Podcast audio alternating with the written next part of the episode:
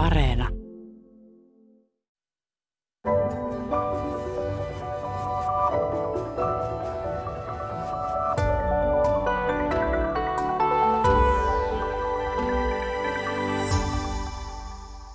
Tervehdys hyvät kuuntelijat. True Crimein suosiosta kertoo se, että meillä Ylessäkin Areenaan on perustettu erillinen osasto tätä genreä varten. Ja jos katsotaan, minkä tyyppisiä ohjelmia sieltä löytyy, niin siellä on muun muassa kaksiosainen dokumentti Charles Mansonista, joka 60-luvulla perusti omituisen ja sairaan kultiin ja laittoi niin sanotut opetuslapsensa murhaamaan monta ihmistä. Siellä on myös sarja nimeltä Emilia, kesken jäänyt murhatutkimus. Se kertoo tanskalaisesta 17-vuotiaasta tytöstä, joka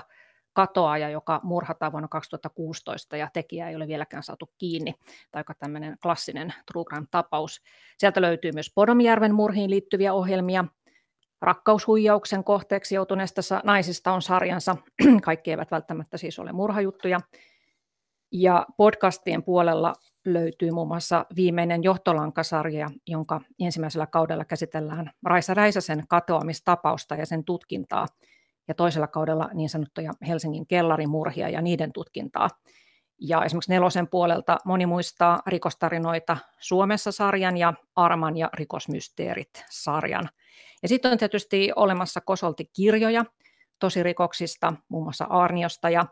ja huumevyyhti Katiskasta ja, ja sitten on esimerkiksi äänikirja Aino Nykop Koskesta, joka perushoitajana työskennellessään murhasi potilaita lääkkeillä. Eli tämän tyylisestä ohjelmista on kysymys. Mutta tutkijatohtori Pauliina Tuomi, oot todellinen True Crimein asiantuntija ja, ja tiedät hyvin, että miten moninaisesta kentästä tässä on kysymys, niin minkälaisiin erilaisiin True Crime-formaatteihin sä oot törmännyt, kun oot tätä tutkinut, lähinnä nyt tuolla tämän kerran kultamaassa Amerikassa?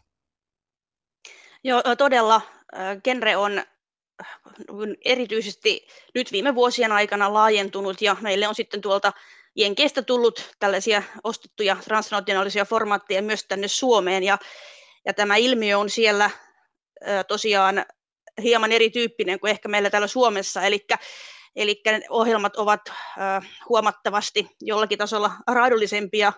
ja hyvinkin monipuolisia, eli käsittelevät niin intohimorikoksia, sarjamurhaajia, kadonneiden henkilöiden tapauksia tai sitten vain jollakin tavalla poikkeavia rikos, rikoskeissejä. Eli tavallaan näitä, mitä ehkä, ehkä sanon tällaisiksi äh, hieman häiritsevimmiksi formaateiksi, niin niitä yhdistää se tekijä, että niissä käsitellään jotakin aihetta, joka on erityisen sokeraava ja hätkähdyttävä. Eli tavallaan mikään ihan, ihan tavallinen perushenkirikos esimerkiksi ei ylitä ylitä usein amerikkalaisessa genressä sitten sitä NS-uutiskynnystä, jos niin voidaan sanoa. Joo, ja niitä taitaa olla sitten ihan just tämmöisiä, että haetaan niin kuin äärimmäisiä juttuja ja sitten tyypitellään niitä, että on niin kuin joku oma, oma formaatti suomurhille, että, että vainaja löytyy suolta tai sitten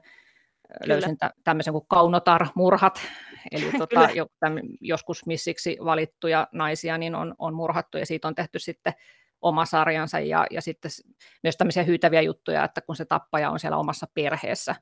Kyllä, ja näitä on todella pitkälle viety, että sitten on ihan jopa niin kuin tämän tyyppisiä hyvin, hyvin niin kuin provosoivia ohjelmia, esimerkiksi jolloin äiti toimii lastensa murhaajana ja nimi on sitten uh, Momsters When Moms Go Bad, eli nämä on tämmöisiä niin kuin hyvin,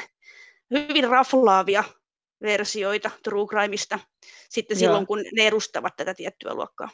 Joo, no onko tämän tyyppisissä äh, formaateissa sitten myös, että näytetäänkö siinä kuinka, kuinka groteskeja yksityiskohtia näistä tapauksista? No hirveän usein nämä todella uudelleen, uudelleen näytellyt, näytellyt ohjelmamuodot siis tuovat sitä autenttista materiaalia, mutta sitten myöskin niin kuin näytellyn näytelymateriaalin keinoin saadaan siihen se draaman kaarta ja pystytään niin kuin näyttämään ö, kyseisen henkilön viimeinen hengenveto ja tavallaan pystytään pelaamaan sellaisella audiovisuaalisella, myös niin kuin rikosviihteen puolta tutulta tämmöisellä merkistöllä, eli verta ja, ja, ja musiikkia ja, ja tavallaan se niin kuin, tarina on tosi, mutta se pystytään rakentamaan niin kuin semmoisella elementeillä, joka on meille tuttua jo ihan tuolta niin kuin käsikirjoitetun väkivaltaviihteen puolelta.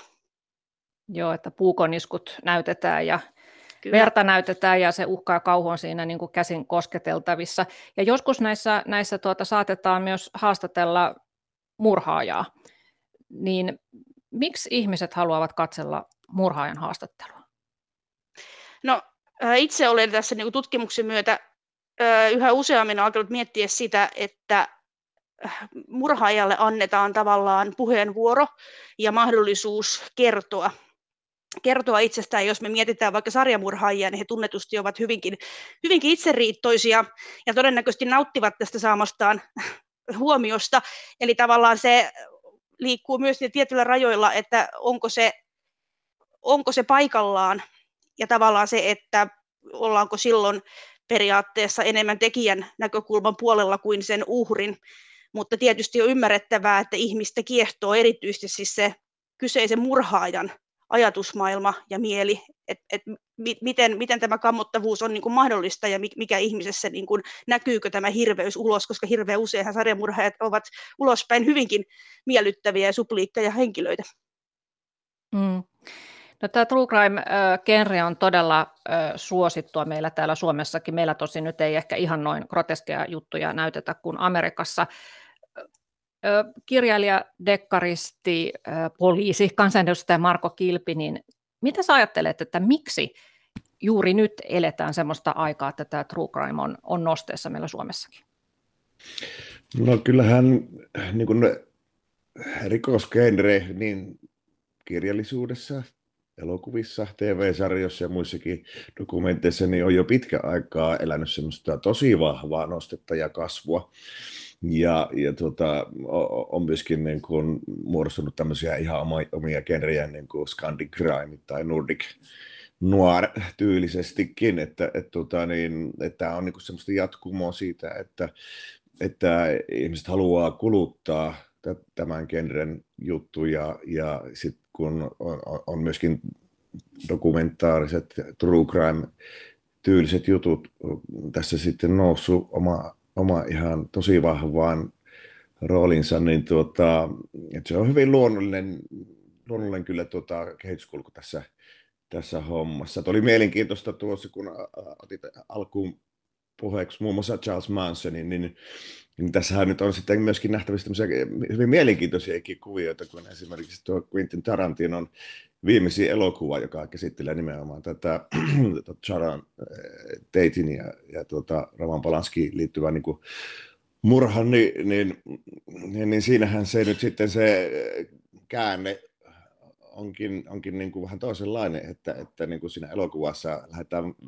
sitten vääristelemään sitä, sitä totuutta, miten se, miten se tapahtui ja miten asiat meni, niin sehän on äärimmäisen kiehtova käänne ja tapa niin kuin tietyllä tavalla myös mennä niin kuin siellä fiktion puolella vähän toiseen suuntaan, että niitä oikeasti tapahtuu näitä asioita voidaan hyvin mielenkiintoisella tavalla ruveta niin kuin kääntelemään vähän, vähän ylös alasin ja, ja tietyllä tavalla elää myöskin jo tämmöinen kuvio tuolla. Mm, kyllä. No mitä sä Marko ajattelet siitä, että minkälaisiin ö, tunteisiin tai tarpeeseen tämä true crime vetoaa ihmisissä? Mm,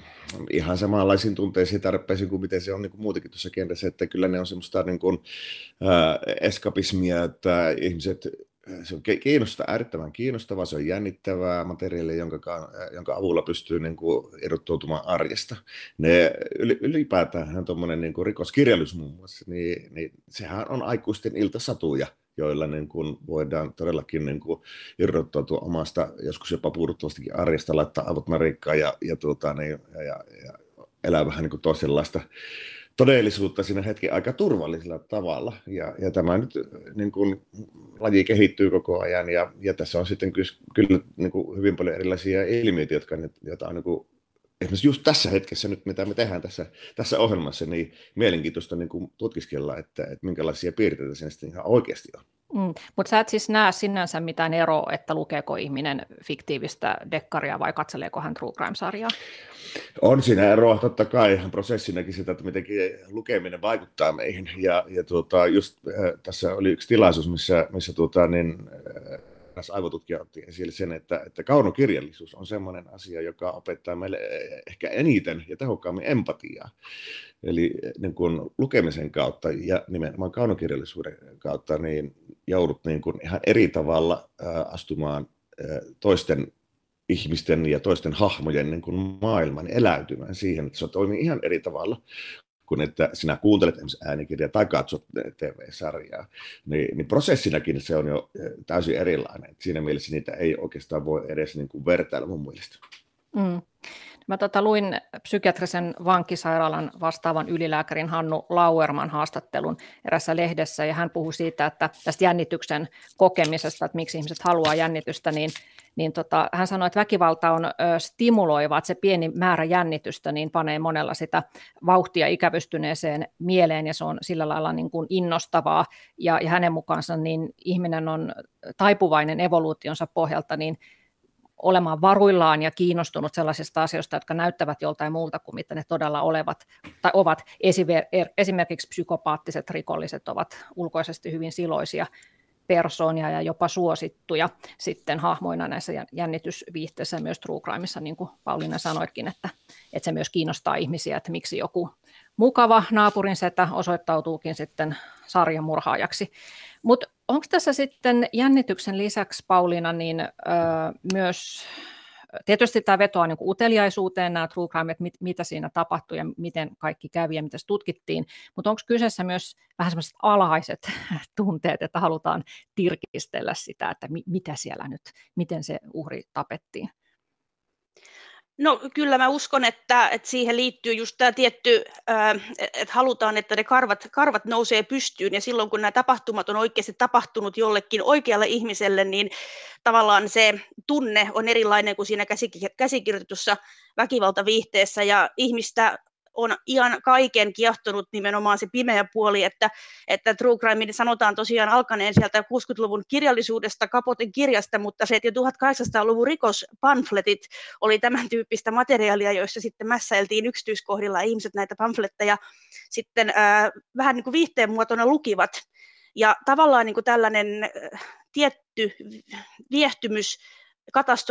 katastrofeihin ja, ja tämän tyyppisiin, niin sehän näkyy nyt vaikka valitettavasti liikenneonnettomuuksien kohdalla, että ihmiset jäävät hirveän usein töllistelemään ja nykyisin jopa sitten kuvaamaan, että jos näkyy sinne pieni rykistynyt pelti tai pisara verta jossakin, että tavallaan sellainen siinä kohtaa toki, kun se menee yli, niin se menee yli, mutta sellainen tietty, tietty viehtymys, joka on varmaan hyvin alkukantainen piirre ihmiselle, niin toki pätee myöskin, myöskin tähän true crimeen, että, että todella usein ää, eri, eri keskustelupalstoilla pyörineenä, niin tietyt äh, fanit saattavat arvottaa näitä just sen mukaan, että jossakin ei näytetä mitään ja jossakin näytetään enemmän ja tavallaan sitten se, mikä on, mikä on hieman niin kuin vielä eksplisiittisempi, niin on parempi kuin sitten joku muu. Eli kyllä se tiettyihin, tiettyihin sellaisiin ihmismielen syövereihin vetoaa. Mm. Ja voisi olla sitten jotain sellaistakin, että se, se ihmismielen pimeä puoli kiinnostaa, koska me jotenkin jotenkin tuota, ymmärretään, että se pimeä puoli voi olla myös meissä itsessämme. Kyllä. Tuota, Pauliina, jo sano vaan Marko. Joo, tuohon voisi vielä lisätä, että kyllä totta kai meissä kaikissahan on, on pimeä ja, ja se valoisempi puoli, ja, ja sehän se niin kiinnostaa meitä myöskin se, että, että millä tavalla nämä niin toimii ja millä tavalla, millä tavalla ne niin siellä pysyy, että, että kysymys on loppujen lopuksi on, on aina, no, niin kuin ajatellaan rikollisuudenkin maailmassa, niin siitä, että, että loppujen lopuksi on ne erot, mitä tulee ihmisten kohdalla, on se, että kuka, ne, kuka pystyy parhaiten sen, sen pimeän puolensa siellä käsittelemään, pitämään sitten aisoissa, ettei se, se niin kuin helvetti pääse siltä repeämään irti, ja se on hyvin mielenkiintoista niin poliisien kautta, kun ajattelen, niin, niin juurikin tämmöiset niin perhesurmatapaukset esimerkiksi, niin on hyvin usein semmoisia, että, että tota, niin esimerkiksi kun nämä viimeaikaisetkin tapahtumat on tässä ollut, niin, niin kyllä siellä näitä ihmisiä, kun sitten haastatellaan, jotka siinä naapurustossa elää, elää tai ovat siinä niin kuin lähipiirissä, että, että ei olisi voitu kuvitellakaan, että näin tulee käymään tai tapahtumaan. Että se on hyvin mielenkiintoista, että millä, mikä tekee se, mikä se prosessi oikein on, että, että tavallinen ihminen, kuka tahansa meistä voi, voi niin kuin yhtäkkiä niin kuin, äh, sitten ajatua sellaisen tilanteeseen, että siinä tapahtuu ihan hirveitä juttuja, ja, ja tämä on hyvin tyypillistäkin, ja, ja tuota, niin, muistan elävästi, kun kävin ensimmäisen kerran tuossa Itä-Suomen hovioikeuden rikosmuseossa, niin, niin siellä oli iso lajitelma tuota teko, rikoksen tekovälineitä, ja se oli hiilihankoja, yksi niin kuin seinä sille lattiasta kattoon asti täynnä. Ne oli niin, äitien käyttämiä rikoksentekovälineitä, kun ne oli tappanut niillä hiilihangolla lapsia. Ja toista tietämättömällä tavalla, mutta kun se sattuu olemaan tuommoinen hiilihanko siihen, siihen maailman aikaan, tullon ihan jokin verran mennessä ajassa, niin tuota, ensimmäisiä esineitä, mitä, mitkä sattuu olemaan siinä käden ulottuvilla, joilla niin kuin tehokkaasti voidaan tappaa, niin sitten niillä on sitten on todellakin tehty ihan hirveitä asioita. Ja, ja et se on niin kuin, nämä on niin ilmiöitä, jotka edelleenkin elää täällä meidän yhteiskunnassa, ja kuka tahansa meistä käytännössä siis en sano ihan kuka tahansa, mutta että jokaisen meidän sisällä kuitenkin se pimeä puoli on, ja kun asiat menee tiettyyn pisteeseen, ja, ja tuota, siinä sitten niin sanotusti kuppi kaatuu, niin jälki voi olla todella hirveitä. Ja noista, mitä niin kuin rikoskirjallisuuteenkin liittyviä juttuja, että mitä niin kuin historiassa ensimmäisiä rikoskirjallisia tuo, tuotoksia on ollut, niin kyllä mun mielestä Raamattu on ensimmäinen dekkari. Kyllä se on täynnä väkivaltaa ihan ensimmäistä sivulta asti. Kyllä joo, ja, ja väkivalta ja kauhu, kauhukertomukset ovat aina olleet varmaan osa ihmisen historiaa. Mutta on juuri, että miksi joku tavallinen ihminen sitten tappaa lapsensa tai perheensä tai tekee jotain aivan käsittämätöntä, niin se just on varmaan tässä se kiinnostava, että miksi, miksi tämä tapahtui. Mutta mitä mieltä te olette, Pauliina ja Marko, että ne, ne True Crime-ohjelmat ja podcastit, mitä te olette ö, katselleet ja kuunnelleet, niin vastataanko sitten tällaiseen kysymykseen? Pystytäänkö näissä oikeastaan vastaamaan, koska se ihmismieli on niin monimutkainen ja siihen, siihen liittyy myös, myös yhteiskunnalliset asiat ja kaikki mahdollinen niin kuin sukuhistoria sun muu, niin tota, pystytäänkö niissä sitten oikeastaan selittämään sitä tapahtunutta? Kun itsellä on sellainen fiilis, että aika usein se on sit sitä, että, että kerrotaan ne hyytävät yksityiskohdat ja sitten kerrotaan, että miten se poliisitutkinta eteni ja ehkä kerrotaan uhreista jotakin ja tekijästä sen, mitä tiedetään, mutta se, että pystytäänkö sitten meneen oikeasti siihen, niin kuin siihen psykologiseen puoleen, niin mitä mieltä siitä olette? No itse ajattelisin näin, että erityisesti meillä Suomessa toimivat nyt todella usein nuorten naisten vetämät podcastit, niin heillähän on niin kuin erityisesti fokuksessa tämmöiset erilaiset yhteiskunnalliset taustatekijät, näiden asioiden takana. Ja tokihan ne jossain määrin jäävät niin kuin spekulatiivisiksi, koska kaikkien ei tietenkään saada vastausta. Mutta sitten taas jos me mietimme niin kuin true crime dokumenttia. Et edelleen koen, että tämmöisen niin kuin nykypäivän provokatiivisen television aikana, jolloin pyritään hätkähdyttämään sokeraamaan ihmisiä, niin dokumentti genrenä on kokenut pienen, pienen inflaation, mutta tavallaan jos me ajatellaan, että True Crime-ohjelmakin on tehty hyvin, se on tehty todella tiukat ja tarkat taustatyöt, niin silloin toki pystytään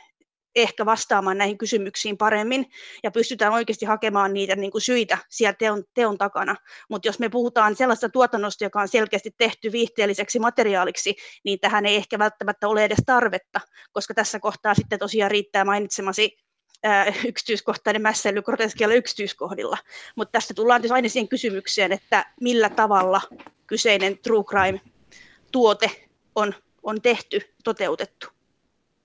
Joo, ja kyllähän se niin on, että, että miksi, miksi sitten niin on tärkeää se, että me käsitellään rikoksia ja sitä pimeitä puolta ja, ja tehdään tätä sitten aika, aika niin kuin monipuolisella tavalla, niin kyllä mä niin kuin väitän, että me niin kuin opitaan ihmisestä paljon enemmän silloin, kun me katsotaan sinne pimeälle puolelle kuin hyvälle puolelle. Että sieltä löytyy niin kuin monia asioita, jotka itse asiassa, niin jos katsotaan maailman historiaakin, niin on, on, ne, on niitä asioita, mitkä on meidän niin kuin elämää muuttanut ihan poikkeuksellisella tavalla, historiallisella tavalla lähdetään ihan vaikka natsismista liikkeelle tai mistä tahansa, niin, niin tuota, siellä aina se pahuus on niin kuin silloin kun tapahtuu isoja muutoksia ihmiskunnassa, niin se, liittyy kyllä sitten niin kuin siihen pimeään puolelle ja pahuuteen. Ja jotta me niin kuin voitaisiin niin kuin ymmärtää ilmiöitä ja, ja pystyttäisiin niin kuin niitä tunnistamaan ja, ja, ja jollain tavalla äh,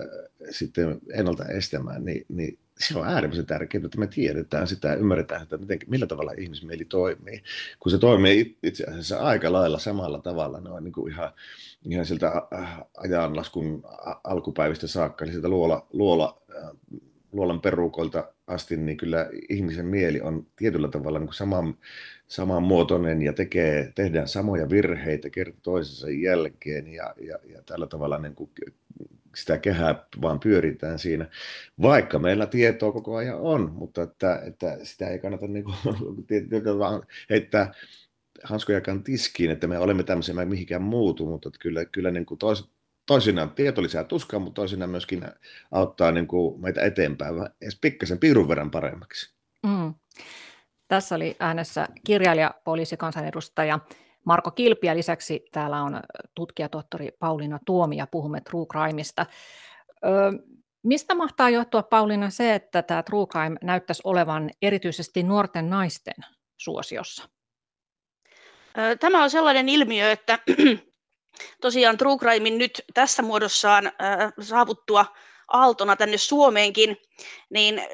hyvin, hyvin nopeasti sama ilmiö kuin tuolla niin kuin maailmallakin, niin oli tosiaan se, että true crimea tuntuu kuluttavan ihan tutkimusten mukaan nuoret naiset ja tosiaan meilläkin johtavat true crime podcastin tekijät ovat pääosin nuoria naisia. Se tilanne, mikä, mikä tässä nyt niin kuin tämän tutkimuskysymyksen ympärillä on, että viimeisin suurin piirtein asiaa pohtinut tutkimus tulee tuolta Amerikasta vuodelta 2010, jossa tätä on selitelty hyvinkin, hyvinkin suppeasti muun muassa saalisteorialla, että nainen, nuori nainen seuraa näitä sen takia, että oppisi välttämään vaaran paikat, jossa voi sitten tulla kolkatuksi ja murhatuksi. Mutta se, että uskon, että siihen, siihen liittyy kyllä niin kuin naisten osalta paljon muutakin. Eli naisia tuntuu, niin kuin tuossa jo aiemmin mainitsin, niin erityisesti True Crime-kirjallisuudessa ja näissä podcasteissa niin kiinnostavan se just nämä tapahtumat siellä ilmiön takana, just se, että mistä voitaisiin oppia, ja sitten tämmöinen tietty spekulointi siitä, että esimerkiksi mielenterveyspalvelujen puute on jossakin tapauksessa yhteiskunnassa johtanut sitten tämmöisiin, niin kuin meilläkin on nähty, tällaisiin niin kuin hirmu, hirmutekoihin. Eli heitä tuntuu niin kuin, ää, syvällisemmin kiinnostavan ehkä nämä taustat kuin sitten tosiaan nämä, nämä itse, itse tota, ää, tapahtuman vaiheet. Mutta se, että mikä, mikä nuoria naisia erityisesti tähän vetää, niin siitä sellaista niin kuin, ää, motiivitutkimusta ei tällä hetkellä Suomessa ole tehty. Joo, ja varmaan siinä on just tota, että entäs jos tämä sattuisi minulle ajatusleikkiä. Voi... Ja tietysti se spekulointi sillä syyllisellä on yksi motiivi, että halutaan leikkiä ikään kuin etsivää. Ja, ja tätähän on tietysti jo ennen näitä podcasteja niin, niin harrastettu netin keskustelupalstoilla, muun muassa tämä murha.info-sivusto, jossa, jossa käydään kiivasti keskustelua eri, eri keisseistä. Marko Kilpi, onko muuten poliisi käynyt joskus vilkuilemassa tätä murha.infoa siinä mielessä, että josko sieltä löytyisi asiasta jotakin oikeasti tietäviä? Joo, totta kai on käyty katsomassa ja poliisinhan pitää olla, olla siellä, missä ihmisetkin on, että, että poliisi toimii hyvinkin aktiivisesti muuallakin kuin murha.infossa, että, että, tota, niin, että sieltä tietoa, tietoa haetaan ja monesti on myös, kun on sitten anonyymi verkot tullut vielä tässä tähän homma niin kuin oikeassa rikollisuudessa, niin, niin se, on, se on korostanut sitä, että poliisi pitää olla myös siellä, osa pitää osata käyttää niitä samoja välineitä kuin vastapuolikin, ja, ja kyllähän se hyvin se on niin, että työvuoro alkaa sitten katsellaan läpi vähän, vähän tota, niin, anonyymin verkon tilanne, että olisiko siellä sitten minkälaisia erikoistarjouksia nyt kaupungissa tällä hetkellä menossa ja isompia, isompia huumausaineeriä tulossa ja menossa, että, että kyllä aika hyvin siellä pysyy sitten niin kärrylläkin siitä, että mitä, mitä niin kuin tapahtuu maailmassa. Ja tuosta naisten rikosjuttujen niin kuin kuluttamisesta, niin voisi sanoa vielä sen, että, että True Crimes ja nuoret naiset on varmasti se isoin kohderyhmä, mutta että naisethan ylipäätään kuluttaa tosi paljon, että se on se isoin, isoin tuota, ne kohderyhmä sitten, niin jos ajatellaan kirjallisuutta, että rikoskirjallisuusdekkarit, niin, niin kyllähän se on just että 30 ylöspäin, niin on selkeästi naiset on, on siellä sitten, sitten isompi porukka ja kyllä omakin lukijakunta kun katselee, niin kyllä se on sel, ihan selvästi näkyvissä se, että se naiset on siellä isommalla porukalla ja minun tapahan on käsitellä noita asioita, niin poliisitöissä kuin myöskin siellä kirjallisuudessa, niin minua kiinnostaa tosi paljon se, että miksi, hän, miksi tämä tapahtuu. Ei kiinnosta niinkään se, että mitä tapahtui, vaan miksi tapahtui. Ja, ja poliisitöissä äh, on aina se hyvin leimallista se, että kun olkoon kyse pienistä tai isommasta tapa, tapauksesta, jos siinä on jotain mielenkiintoisia elementtejä, niin kyllä sitä lähtee heti niin kuin selvittämään, että miten on päädytty tähän tilanteeseen, että nyt on tämä teko tapahtunut ja näin on käynyt. Että se on niin kuin tietyllä tavalla niin kuin hyvin kiinnostava tarinakin ja, ja sillä tavalla siinä oppii myöskin taas niin kuin ihmisistä jonkin verran, kun, kun tuota, sitä selvittää. Ja ihan samalla tavalla on pyrkimys aina sitten kunnosta kirjoittaa, niin, niin pureutua mennä mahdollisimman syvälle sinne niin kuin ytimeen, että mikä, mikä, missä kohti lähti, missä kohti otettiin se askel väärään ja oliko niitä kohtia enemmänkin ja, ja millä tavalla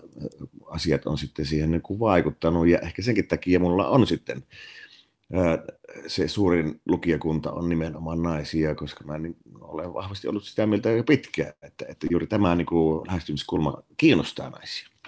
Mm, kyllä, ja juuri tuo, niin kuin sanoit, että missä kohtaa otettiin askel väärään, niin se on mun mielestä tässä se, just se ydinkysymys ja kaikkein, kaikkein kiinnostavin, että miksi siitä vaikkapa nyt tavallisesta perheenisestä tulee yhtäkkiä murhaaja, että mikä se oli se ensimmäinen asia, josta, josta tavallaan lähti peruuttamaton tapahtumaketju liikkeelle.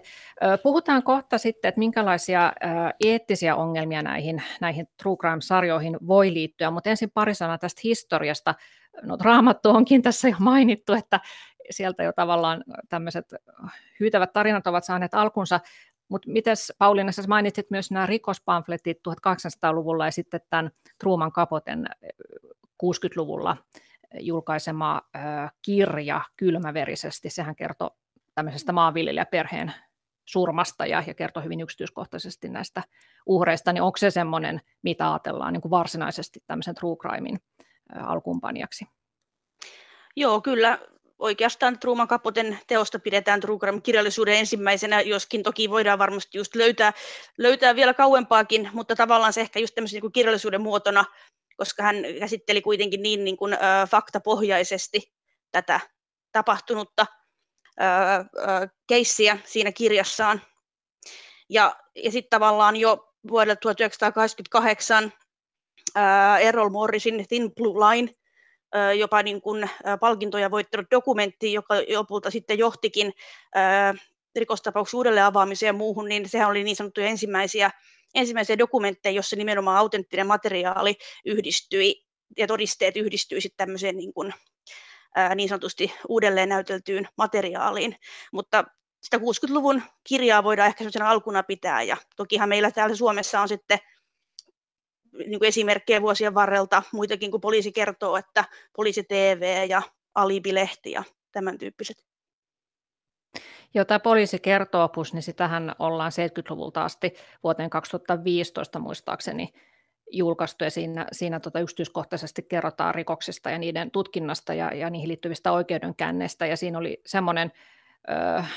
ironinen juttu, että kun se 2000-luvulla alkoi hyytyä se, että, että sitä ei oikein kukaan ostanut eikä lukenut, ja se sitten lopetettiin, mutta sitten samaan aikaan tämä true crime-ilmiö kuitenkin alkoi nousta trendi-ilmiöksi, että itse asiassa tämä poliisi kertoohan on mitä, mitä tota, ö, suurimmassa määrin true crimea itse asiassa. Eikö Pauliina ollut niin, että sä oot itse asiassa tästä poliisi kertoo kirjasta, niin siitä löytyy sun alkukiinnostus tähän genreen?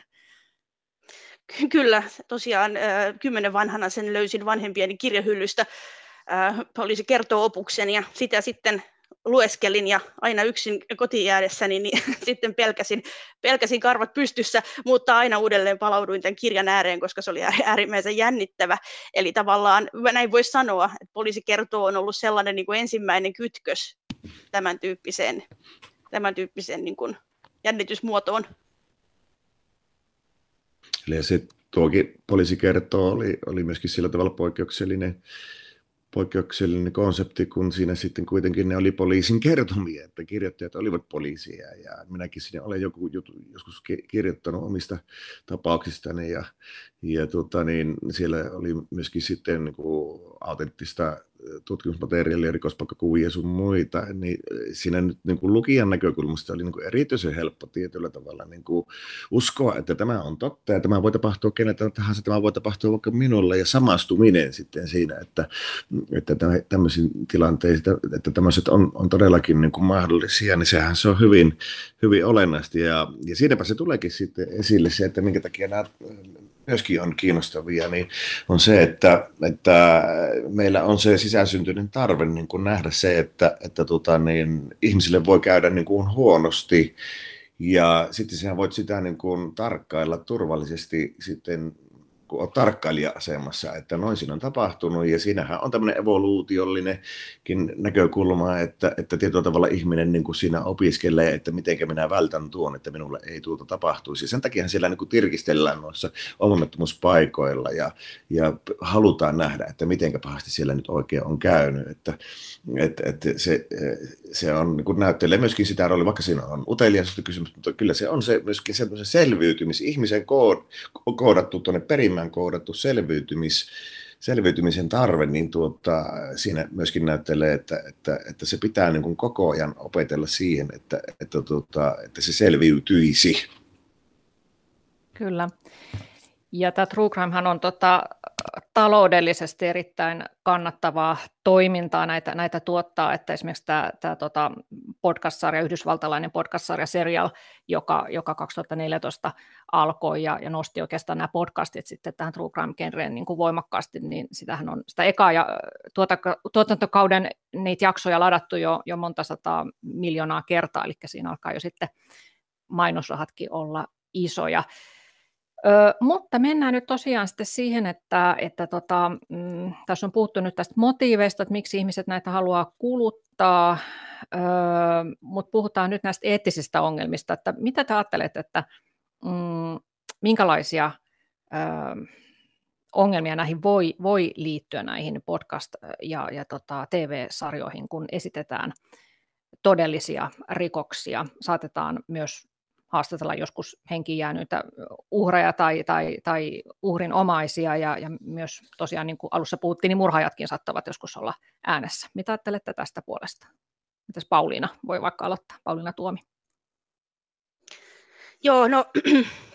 toki just niin true crime ja yleensäkin rikollisen toiminnan kaikki tämmöinen representaatio mediassa ja viihteen muotona, niin sehän nyt liikkuu väkisinkin harmaalla alueella. Ja varsinkin nykypäivänä, kun sen, sen kanssa niin kuin tavallaan tasapainoillaan katsojien kosiskelu ja sitten kuitenkin niin kuin aiheen vakavamielisyyden välillä. Eli tavallaan se, niin kuin tuossa aiemmin mainitsin, että tuotantotavat, tuotantomuodot, käsittely, käsittelyn tavat, hän merkkaa tässä eettisyydessä ehkä niin kuin eniten, että otetaanko uhrin, uh, uhrin oikeudet, uhrin lähimmäisten oikeudet, otetaanko ne huomioon ja, ja, ja millä, tavalla, millä tavalla näitä tapauksia käsitellään. Eikä esimerkiksi, siis tokihan pää, päälähtökohta tulisi olla se, että jokainen äh, true crime tuotantoon osallistuva, olisi se sitten omainen tai, tai joku äh, muu niin, että se olisi siinä määrin vapaaehtoista, että kenenkään juttua ei lähdettäisi tuolla ruotimaan ilman, että asianomaiset ovat siitä selvillä. Tätä on nähty niin Amerikassa kuin kuin Briteissäkin ja, ja tota, onhan Suomessakin palvelusta jakso, jaksoa poistettu näistä syistä. Eli tavallaan ehkä just nämä ää, uhrin ja omaisten rikosoikeudelliset ää, puolet on, on se suurin ongelma tässä. Että en näe niin kuin viihteen muotona ongelmallisena true crimea sen ongelmallisempana kuin mitään muutakaan, mutta se, että jälleen kerran niin kuin laittaisi se huomioon siihen tuotantojen tapoihin, että miten, miten se on tehty. Vaikka esimerkiksi nyt Katiskan yhteydessä tämmöinen rikollisuuden glorifiointi ja tämän tyyppinen, niin nämä on kaikki valintoja, jotka tuotanto tai tekijä jossakin kohtaa tekee. Joo, millä lailla tässä Katiskassa sun mielestä tavallaan nostettiin sitä, sitä rikoksen tekijän Gloriaa esille? No itse hämmästyi suuresti sitä, että kun puhutaan kuitenkin siinä määrin kovan luokan rikollisesta, että hänet sitten kuvataan kuitenkin tuolla trinkkikourassa Marbejan auringossa lämmössä kertomassa villistä ja, ja vauhdikkaasta elämästään ilman, että tavallaan se hänen rikollisuutensa aiheuttamat, oikeasti jollekin aiheuttamat ongelmat jäi niin kuin ihan ihan paitsi on siinä. Eli toisin sanoen tekijä nostettiin valokeilaan ja hänen tekemisiään ei juurikaan kyseenalaistettu, vaan pikemminkin ehkä antoi hieman, hieman turhan tällaisen niin kuin kiiltokuvamaisen kuvan rikollisen, äh, rikollisesta elämästä ja rikollisuuden tekijästä. Eli ehkä siinä olisi toiminut, toivonut hieman kriittisempää lähestymistapaa. Joo, mä olen samoilla linjoilla tuossa ja varsinkin noin niin poliisin roolista, kun kat- katselen näitä juttuja, niin mä oon hieman jäävikin ja kontaminoitunut tässä asiassa, että on edelleenkin vahvasti mieltä, että, että tuota, niin pitää, pitää niin kuin ihan oikeasti niin kuin tarkastella sitä, sitä niin kuin hyvin monelta kantilta, että millä tavalla annetaan rikolliselle se vuoro ja mahdollisuus päästä ääneen. Ja Kateskassa se mun mielestä niin kuin petti tosi pahasti. Ja siinähän oli myöskin tämä, tuota, niin, leimallista se, että vaikka prosessi oli niin kuin tosi pahasti vielä kesken, niin siitä huolimatta siitä että rupesi tulemaan kirja, sitä rupesi tulemaan TV-sarjaa, vaikka mitä. Ja että et monimediallisesti vielä vyörytettiin niin kuin sitä, sitä storia siitä, että kuinka, kuinka niin kuin, itse asiassa niin kuin, vakavakin rikos, niin se voi olla ihan varten vaihtoehto tehdä niin kuin elämän uraa, että, se, että niin kuin kiinni jääminen ei itse asiassa olekaan mikään niin kuin tappio eikä häviö, eikä, eikä millään tavalla niin kuin häpeän aihe, vaan päinvastoin, että, että kun tuota, siellä päätekijä pääsi pois tuota, niin tutkintavankeudesta, niin, niin ensimmäinen, ensimmäinen asia, mitä oli, niin kävellään suoraan radion radion tuota, niin valtakunnallisen suoraan lähetykseen kertomaan siitä, että mitenkä, mitenkä nyt tässä niin kuin elämä on mennyt ja, ja, ja mitä sitten kun joudutaan vankilaan. Ja minusta niin jotenkin semmoista nyt jäi, jäi korvakäytävään kaikumaan lähtemättömässä, että, että sitten Rantahan siinä tuumasi, että, että no sitten mennään, mennään vankilaan ja käydään siellä jätkien kanssa puntilla pelataan säpää, että se on ihan mukavaa, eihän tässä mitään. Että, että niin kuin se katumusta ei, ei niin kuin millään tavalla tuotu e-, esille, ei sitä, että tämä olisi niin kuin tuomittavaa, mitä on tullut tehtyä, mutta tuota, niin,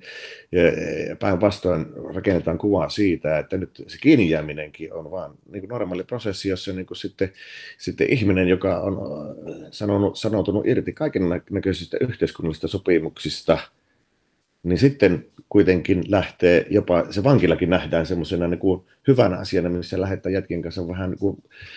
punttia veivaamaan ja säpää pelaamaan ja viettämään aikaa valtion mm. kustannuksilla, niin, niin oli myöskin hyvin pysäyttävä, että, että, että näinkin voi tämän asian ajatella, ja todellakin ollaan siirrytty tietyllä tavalla tähän pisteeseen, että, että hyvistä lähtökohdista olevat ihmiset voivat tuota, niin sotkeutua hyvinkin vakavaan rikollisuuteen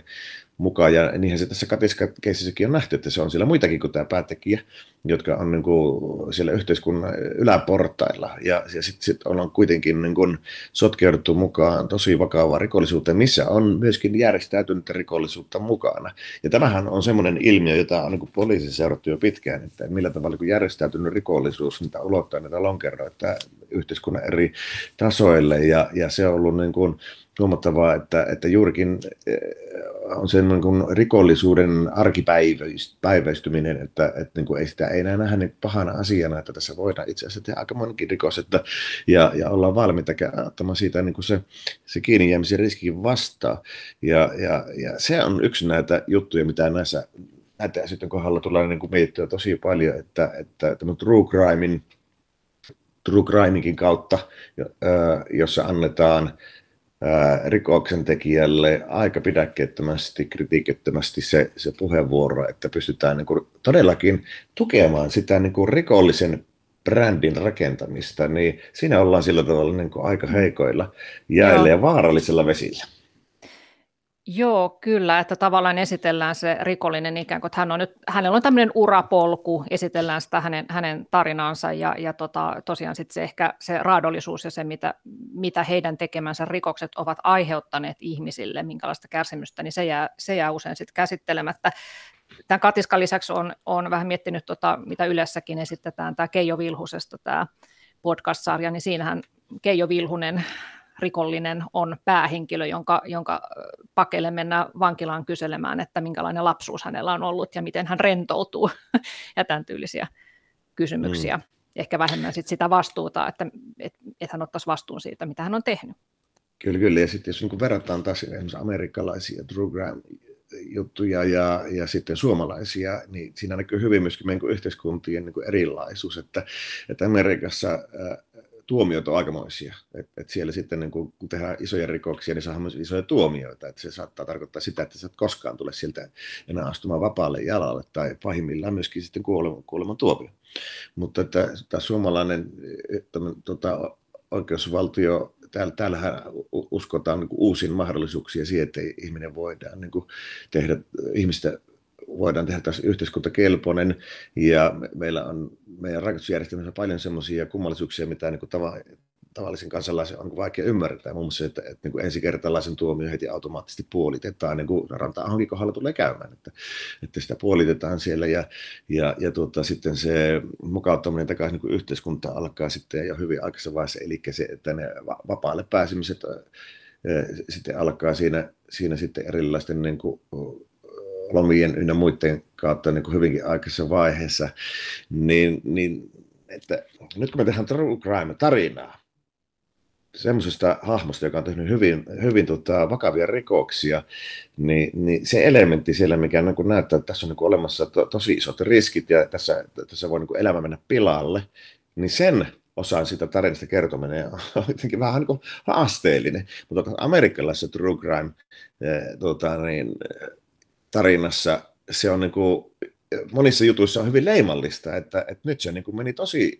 pahasti helvetillisiin olosuhteisiin tuo ihmisen elämä, se on niin kuin pilalla ja, ja sitten sit siellä yleensä monissa tahtoo ollakin, että se lopullinen ratkaisu on sitten, sitten kyllä todella, todella niin kuin raadollinen. Et meillä on niin kuin aika isoja eroja näissä true crime-tarinoissa ja niiden dramaturgiassa, ja ehkä se niin kuin antaa myös semmoisen mahdollisuuden siitä, että, että, että, että niin kuin ajatella niin, että, että kyllähän tästä, mutta itse asiassa nyt kun ollaan tässä jääty kiinni ja kaikki on selvä, niin tässä niin kuin vaan otetaan toinen näytös alkaa ja, ja, ja tota, niin pistetään vain lusikka lautta ja annetaan mennä. Mm. Yksi, yksi juttu, mitä tuossa Marko tulikin esille, oli se, että, että näitä, näitä tota, True sarjoja tehdään, että kiiruhdetaan tekemään jo ennen kuin on tullut välttämättä edes lopulliset tuomiot näissä, näissä asioissa. Nyt esimerkiksi tästä Koskelan teinisurmasta on tulossa käsittääkseni jo kesäkuussa kirja, ja, ja tapaus on vielä, vielä kesken. Ja yksi, yksi kysymys varmaan on sitten se, että, että miltä näistä uhrin omaisista tuntuu se, että tapausta revitellään kirjassa tai podcastissa tai TV-sarjassa ja sitten sitä kautta myös lehdissä. Tuohon voisi itse ihan omia kokemuksia kertoa, että tuossa 2000-luvun alussa tuli tehtyä dokumenttielokuviakin ja, ja siellä oli muun muassa tämmöinen nuorten kaahausilmiöön liittyvä, liittyvä dokumenttielokuva, viimeinen kaahaus, joka tapahtui Kuopiossa loputtoman he, hellekesän niin kuin päätteeksi, jossa kolme nuorta ihmistä kuoli, yksi loukkaantui vakavasti. Ja, ja tota, just siihen aikaan oli, oli kaahaamisilmiö oli hyvin vahvasti pinnalla ja, ja oli niin kuin tietyllä tavalla poliisitöissä oli semmoista semmoinen ilmapiiri on hyvinkin vahvasti olemassa, että tämä, tämä ei lopu hyvin, että se käy tosi pahasti, tämä on niin villiä tämä touhu, ja niinhän siinä sitten kävi tosi huonosti. Ja siitä sitten äh, rupesin tekemään dokumenttia, ja, ja se oli tietyllä tavalla, jos ajatellaan, niin se on tämmöistä niin kuin true crime äh, dokumenttien niin kuin esiasteita, jossa pureuduttiin oikein tapahtumaan, jossa oli niin kuin isosta rikosnimekkistäkin kysymys. Ja, ja mähän rupesin tekemään sitä niin kuin heti silloin, kun se tapahtui, se, se tota, onnettomuus. Ja, ja eihän, se oli niin järkyttävä juttu niin kuin omaisille ja niin tuoreesti, että eihän sitä voinut siinä alkuvaiheessa niille tota, ottaa puheeksi, että nyt ollaan tämmöistä tekemässä, että, että se, eihän se ollut mahdollista. Mutta tässä tuli tehtyä äh, sangen pitkään ja, ja tuota, siinä oli sitten niin kuin, linjaus oli se, että tätä ei esitetä missään ennen kuin tämä uhrien omaisille, varsinkin siinä, siinä missä oli niin tietyllä tavalla se päähenkilö, jonka, jonka kautta tämmöinen kuvan kaunis elovena tyttö, joka sitten niin kuin lähti, teki sen virheen, että sattunut nousemaan väärään autoon kyytiin ja sitten sitä tapahtui. Ja, ja tota, niin, että et heiltä, heille järjestettiin tilaisuus, jossa saavat katsoa sen, sen dokumentin ja saavat tehdä sen päätöksen, että näyttääkö tämä vai eikö. Itse hän teki, teki otin aika ison riskin, että, että tota, niin paljon siinä aikaa ja rahaa kuluu, että, että saisin tehtyä, mutta että tarinana se oli sellainen, että se oli pakko tehdä ja kun ne oli nähnyt sen, niin he hyväksy sen ja vielä saatesanoilla, että mitään ei saa muuttaa tästä, että tämä on just se, että, että miten tämä tarina pitää kertoakin, vaikka ne alkuun olivat sitä mieltä, että, ei, että he ei tule tätä hyväksymään. Ja, ja, ja sitten loppujen lopuksi se niin kuin hämmentävän paljon katsojia, että, että se näytettiin Ylellä kakoskanavalla ja, ja ensimmäisen viikon jälkeen, jossa oli niin kaksi esitystä, niin puolitoista miljoonaa katsojaa, joka oli niin kuin to, tosi hämmentävää luku tänäkin päivänä ajatellaan niin ihan mahdoton, mahdoton mutta jollakin tavalla niin kertoo siitä, että, että, että, että tota, niin miten se tämmöinen todellisiin tapahtumiin liittyvät asiat kiinnostaa ja, ja sitten se voidaan tehdä niin, että, että niin kuin omaistenkin kanssa otetaan se omaiset huomioon ja heidän kanssa yhteistyössä ja että uhrien nimenomaan uhrien näkökulma tuodaan esille siinä, että, että mitä tämä tarkoittaa, kun, kun tulee tehtyä väärä valinta ja tulee niin kuin, tapahtuu se, se lopullinen asia siinä, niin, niin tuota, et, et se on niin huomattavasti kiinnostavampaa monesti kuin se, että mennään sen tekijän näkökulmasta sisään niihin asioihin. Että, mm. et, tota, silloin, silloin seuraukset ei tule sillä tavalla esille kuin, kuin taas uhrien näkökulmasta. Joo. Tuleeko sinulle Pauliina Tuomi mieleen jotakin tämmöisiä ylilyöntejä näissä kotimaisissa true crime-tuotannoissa? Niin sä kerroit ainakin siitä, oliko se nyt Espoossa vai Helsingissä toissa kesänä oltiin järjestämässä tämmöistä true crime-tapahtumaa. Joo, Mutta se ky- sitten vähän peruttiin vai, vai miten siinä kävi? Niin, no, se oli tosiaan... Äh, Janne Ranisen kauttahan se oli ilmeisesti tulossa siis ennen kuin tämä True Crime, itse olin siis seurannut sitä jo pitkään ja huomannut, että meillä tämmöiset niin uudet kanavat, Free ja TLC, tätä Jenkki True Crimea, tuuppasi ihan aamusta iltaa melkein tuolla TVn puolella ja sitten ilmiöstä ei juuri muuten puhuttu, mutta tämä oli sellainen, mikä nosti tämän ehkä enemmän yhteiskunnan tietoisuuteen, eli niin sanottu True Crime-tapahtuma, jossa olisi niin kuin maksullista pääsylippua vastaan päässyt muun muassa murhamiehen kanssa kiertämään aidolle rikospaikalle kuulemaan sitten siinä hetkessä niitä yksityiskohtia, miten henkirikos on tehty. Tässä oli nimenomaan tarkoituksena siis kiertää rikollisten kanssa näitä, näitä paikkoja, mutta sitten se oli niin kuin yhteiskunnan tasolla hyvä näin. Sen verran iso juttu ja se herätti polemiikkia, että se sitten kilpistyi lopulta käsittääkseni vain Oodissa pidettäväksi kirjallisuustapaamiseksi True Crimein ympärillä. Eli tämän tyyppinen, tämän tyyppinen tapahtuma itsessään ei toteutunut. Aivan, siinä mentiin jo sitten vähän yli. No, tässä on puhuttu siitä, että onko, onko murhaajalla oikeus saada äänensä kuuluville vai, vai menettääkö hän oikeutensa puhua siinä vaiheessa, kun hän on tällaisen äärimmäisen rikoksen tehnyt. Niin toisaalta sitten ö, voi tulla siihen kuvaan uusiakin sävyjä, kun se murhaaja ö, kertoo tai tappaja kertoo, kertoo sen tarinan. Esimerkiksi Areenassa löytyy tosiaan tämä rikollinen mieli sarja, jossa tota, katoin yhden osan, missä tota, nainen on istunut ison osan elämästään vankilassa, tehnyt useita puukotuksia ja tappanut kaksi, kaksi miestä. Ja hän kertoo siinä tarinansa, että siinä muun muassa kävi ilmi, että hänet oli 12-vuotiaana raiskattu ja tilanne oli sellainen, että muut lähti tilanteesta pakoon, kukaan ei auttanut, sitä asiaa ei käsitelty, alkoholi tuli saman tien sitten elämään, sitten huumeet, kaikki hänen miesystävänsä ovat pahoinpidelleet häntä ja sitten nämä, nämä tota, tappoon johtaneet puukotukset on tapahtunut hänen mukaansa itsepuolustustilanteessa. Niin jotenkin kyllä kun kuunteli tämän naisen puhetta, niin se, että jos aluksi tiesi vaan hänestä, että hän on kaksinkertainen tappaja, niin ajattelin, että, mikä tämä on, mutta sitten kun se jotenkin kyllä tuli ihan uusia sävyjä ja, ja näki myös sitten hänet uhrina ja hänen tragediansa tuli siinä esille, vaikka tekoja ei voikaan tietenkään hyväksyä. Tuo on hirveän hyvä esimerkki nyt true crime tarinasta, jossa meillä on niin paljon opittavaa, joka on niin kuin, tämän tyyliset asiat niin sieltä tulla kerrotuksi, koska siinä on just sellaisia elementtejä, mitä meidän pitää niin tunnistaa. Eli siellä on niin selkeästi taustalla nyt on oma traumatisoituminen, oma uhriutuminen eh, herkässä vaiheessa, joka niin kuin on niin iso asia, että se ei voi olla jättämättä jälkiä. Ja hyvin usein meillä on nyt niin kuin rikollisessa maailmassa, niin me, meiltä löytyy niin kuin vaurioisia ihmisiä, jotka niin kuin itse asiassa ovat päätyneet niin kuin rikollisuuden uralle niin kuin juuri sen takia, että siellä on, siellä on persoonallisuushäiriöisiä ihmisiä, vankiloissa on psykopaattisia ihmisiä niin valtavan paljon, ja, ja tuota, niin, mm, sitten on myöskin nämä traumatisoitumisen niin kuin,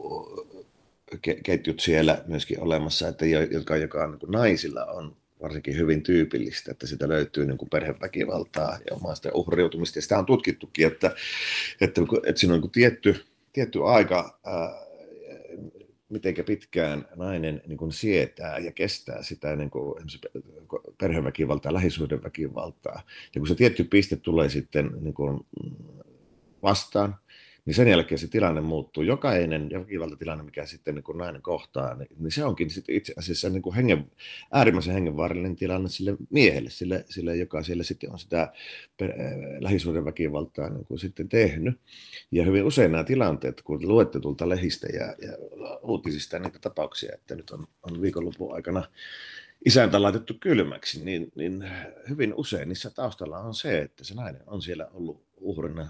se, tuota, niin, riittävän pitkään ja sitten se naksahtaa ja, ja otetaan se hiilihanko niin kuin ennen oli, ja nykyään se tahtoo olla joku leipäveitsi kautta vastaava semmoinen astalo, joka sattuu olemaan juurikin siinä niin kuin käden ulottuvuudella, mikä on sopivinta tappamiseen, niin, niin siellä se tapahtuu hyvin nopeasti, hyvin vaarallisella tavalla, ja ne on yleensä juuri tuommoisia iskuja sydämeen ja, mm. ja, ja tuota, niin vartalo sillä tavalla, että ne on, ne on hengenvaarallisia tilanteita. Niin tämä on just sitä, niin kuin, semmoisia tarinoita, mitä pitää niin kuin ymmärtää, että jos nyt joku joutuu